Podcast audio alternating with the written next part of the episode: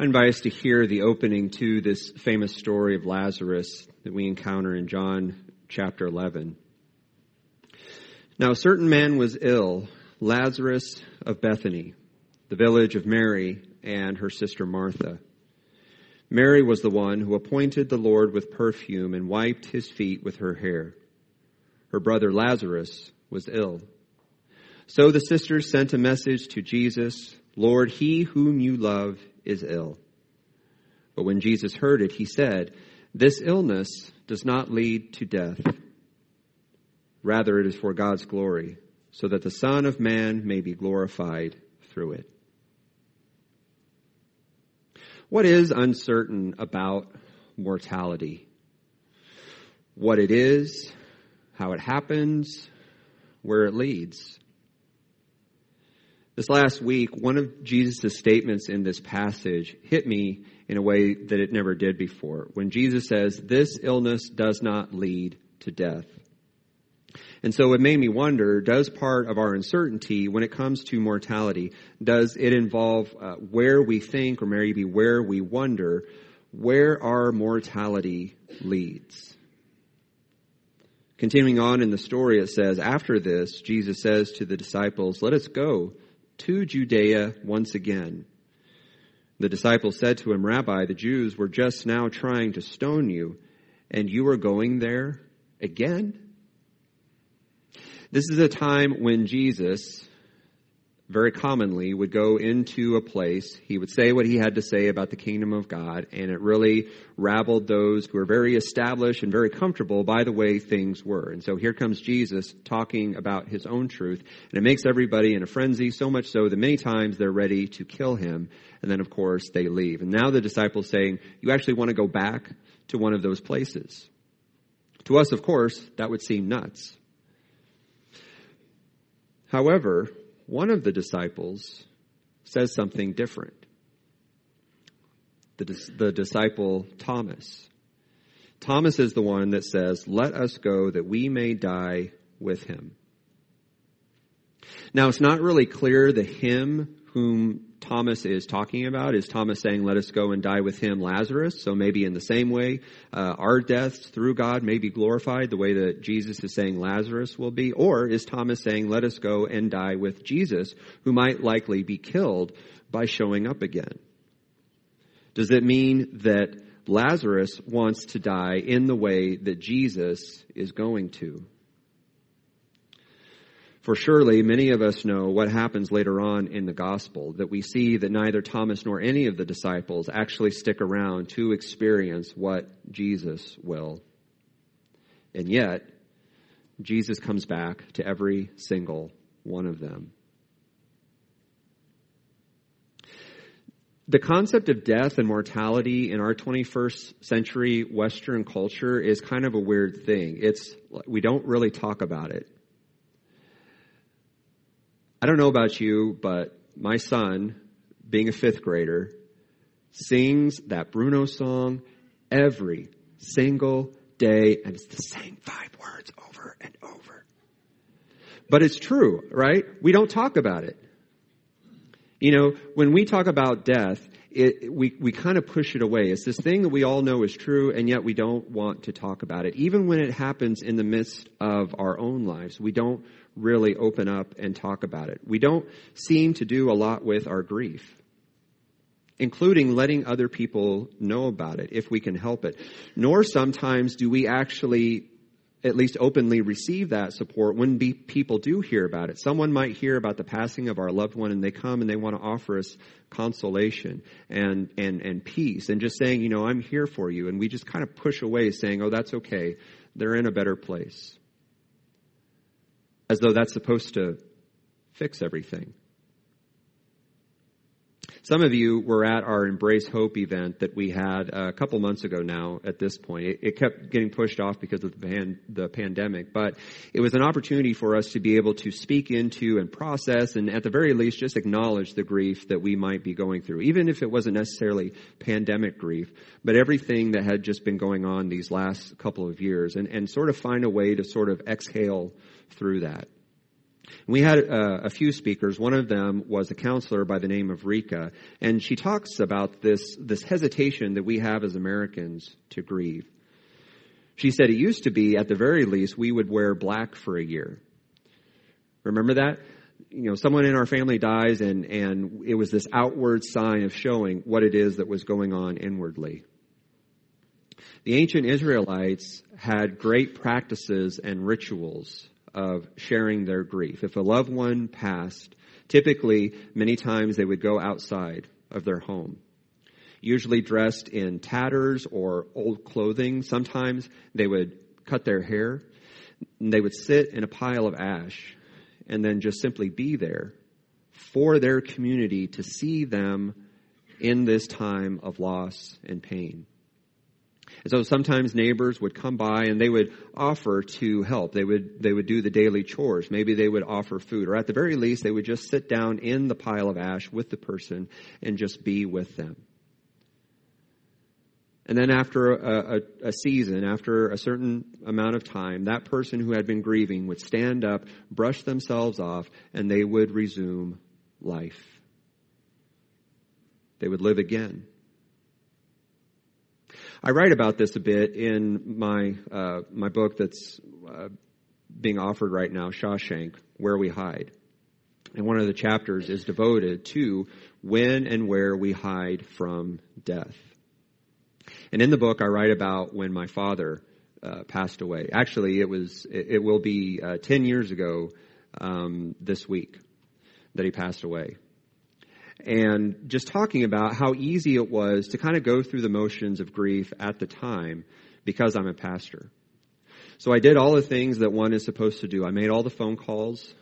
I helped family members process, you know, their grief and their shock. I talked shop with the professionals at the funeral home, at the church that my family was attending. You know, I put together the order of worship wrote a message and a eulogy to preach. I did everything that I was supposed to do, and everything happened the way that it was supposed to happen until the very last person left the church. And I remember turning around, seeing all the flowers at the altar, and not knowing what I was supposed to do. Because at that point, I wasn't a pastor anymore. I was just a son who had lost a father. None of us escape the uncertainty or the reality of mortality.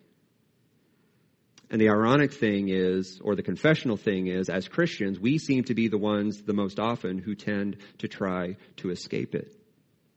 We so crave that message which tells us that after death we will be given this reward and we will be taken to a beautiful place where there is no more pain, there is no more sickness, there is no more death, all problems are solved. And there's nothing uh, necessarily wrong with those images. There's nothing wrong with that theology. But if we focus on that too much, or if that is all that we focus on, we can tend to think of this time on this earth, this life now, almost like a test or an audition to get us to that next great place, rather than realizing what Jesus said about the kingdom of God being here and now. And so maybe the uncertainty of mortality is sort of wrapped up in that question that I know we have all asked in one way or another. What happens when we die?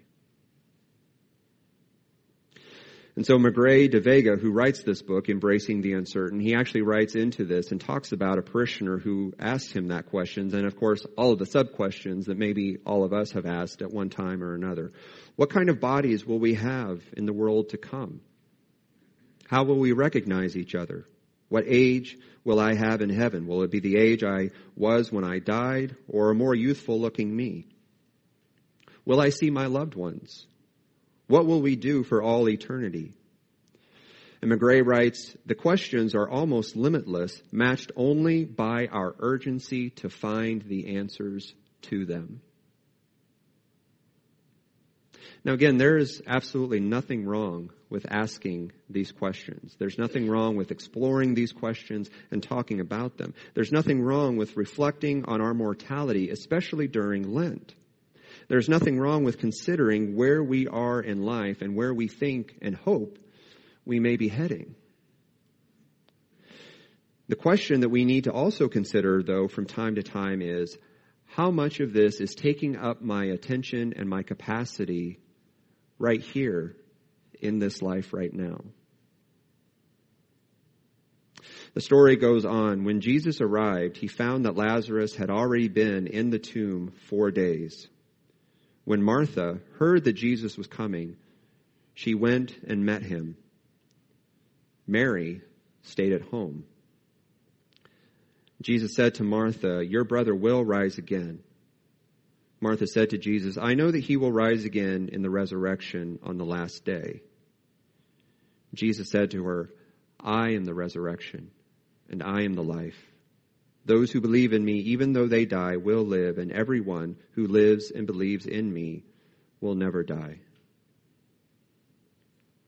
Now, we don't necessarily know why, why Mary is at home. Mary, who, remember at the first part of the story, is the one who comes and actually spends time with Jesus, takes all that oil, rubs his feet while Martha is in the kitchen ignoring Jesus. Now it seems as though the roles are reversed. And for whatever reason, Mary cannot bring herself, at least in this moment, to be with Jesus. And Martha sort of embodies the uncertainty and the anxiety that both of them may be dealing with. But it's important for us to remember this scene and what Martha does. I know that he will rise again. I know that he will be in a better place. Again, it's almost as though she's trying to cover up all of that uncertainty and anxiety and grief by saying, I know it's all going to turn out okay. But Jesus doesn't let her stop there. He brings her back into the here and now. I am resurrection. I am life. Don't forget that I am standing right in front of you. I am here with you now. And then Jesus says, Do you believe this? And of course, we may say as American Christians, yes, we believe. That's what we're all about. But remember the ancient Greek way that Jesus is asking this. In fact, even that is translated into English. It's important for us to remember Jesus says believe, but Jesus also says live. The expectation is not just for us to believe in this, the expectation and the hope that Jesus brings is for us to live in this. Do we not just believe it, do we live it? Do we live? A couple of years ago, BBC filmed a new adaptation of Bram Stoker's Dracula. Dracula, of course, is the infamous vampire, a creature who has lived for centuries because he has been taking the blood and thus the life of others for his own immortality. So in a sense, Dracula not only cheats death, but he does it by causing the death of so many others. Now, in this version, one of the new angles that the story takes is this recurring question why does Dracula fear the cross? Now, on the surface, that might seem simple, and they kind of have different reasons. One says, well, it's because it embodies, you know, it's the symbol of, of goodness and it's the symbol of truth, and that's why Dracula can't stand it. Dracula himself even gives a reason. He says, I've been imbibing people's superstition for so long that I have inherited this fear of the cross that you all have because the cross really represents oppression and it represents pain. And then they realize that none of that is true. It's kind of important to remember that when Dracula is first published in the early 19th century, it's in the emergence of the Enlightenment, Victoria, England, this idea of people putting more investment in science rather than religion. In fact, you might even say that Dracula is kind of the manifestation of the the de- the death of superstition, because Dracula is defeated by modern society and science. So even these heroes don't necessarily have the religious background to really understand, at least at first, why Dracula would fear the cross. But near the end, one of them finally discovers the truth and confronts Dracula with it. They say that cross speaks of a courage you long to possess. It represents the one thing you are too afraid to do die. Now, of course, we have questions about death and about mortality because we simply don't know. We don't know when, we don't know how, and we don't even really know what happens afterward, even from consulting Scripture. And this is part of what Reverend Magrey gets us thinking about is that even through consulting Scripture, Scripture is not cohesively agreed on exactly what happens. What we do know, or at the very least, what we can believe and what we can live into, is when Jesus says, I am resurrection and I am life, now as much as the not yet. And while someone like Dracula, the antithesis of life, takes life by taking blood, Jesus offers life in all of its fullness, including his own body, including his own blood. Now, to say it out loud like that sounds kind of strange. It might even sound kind of off putting.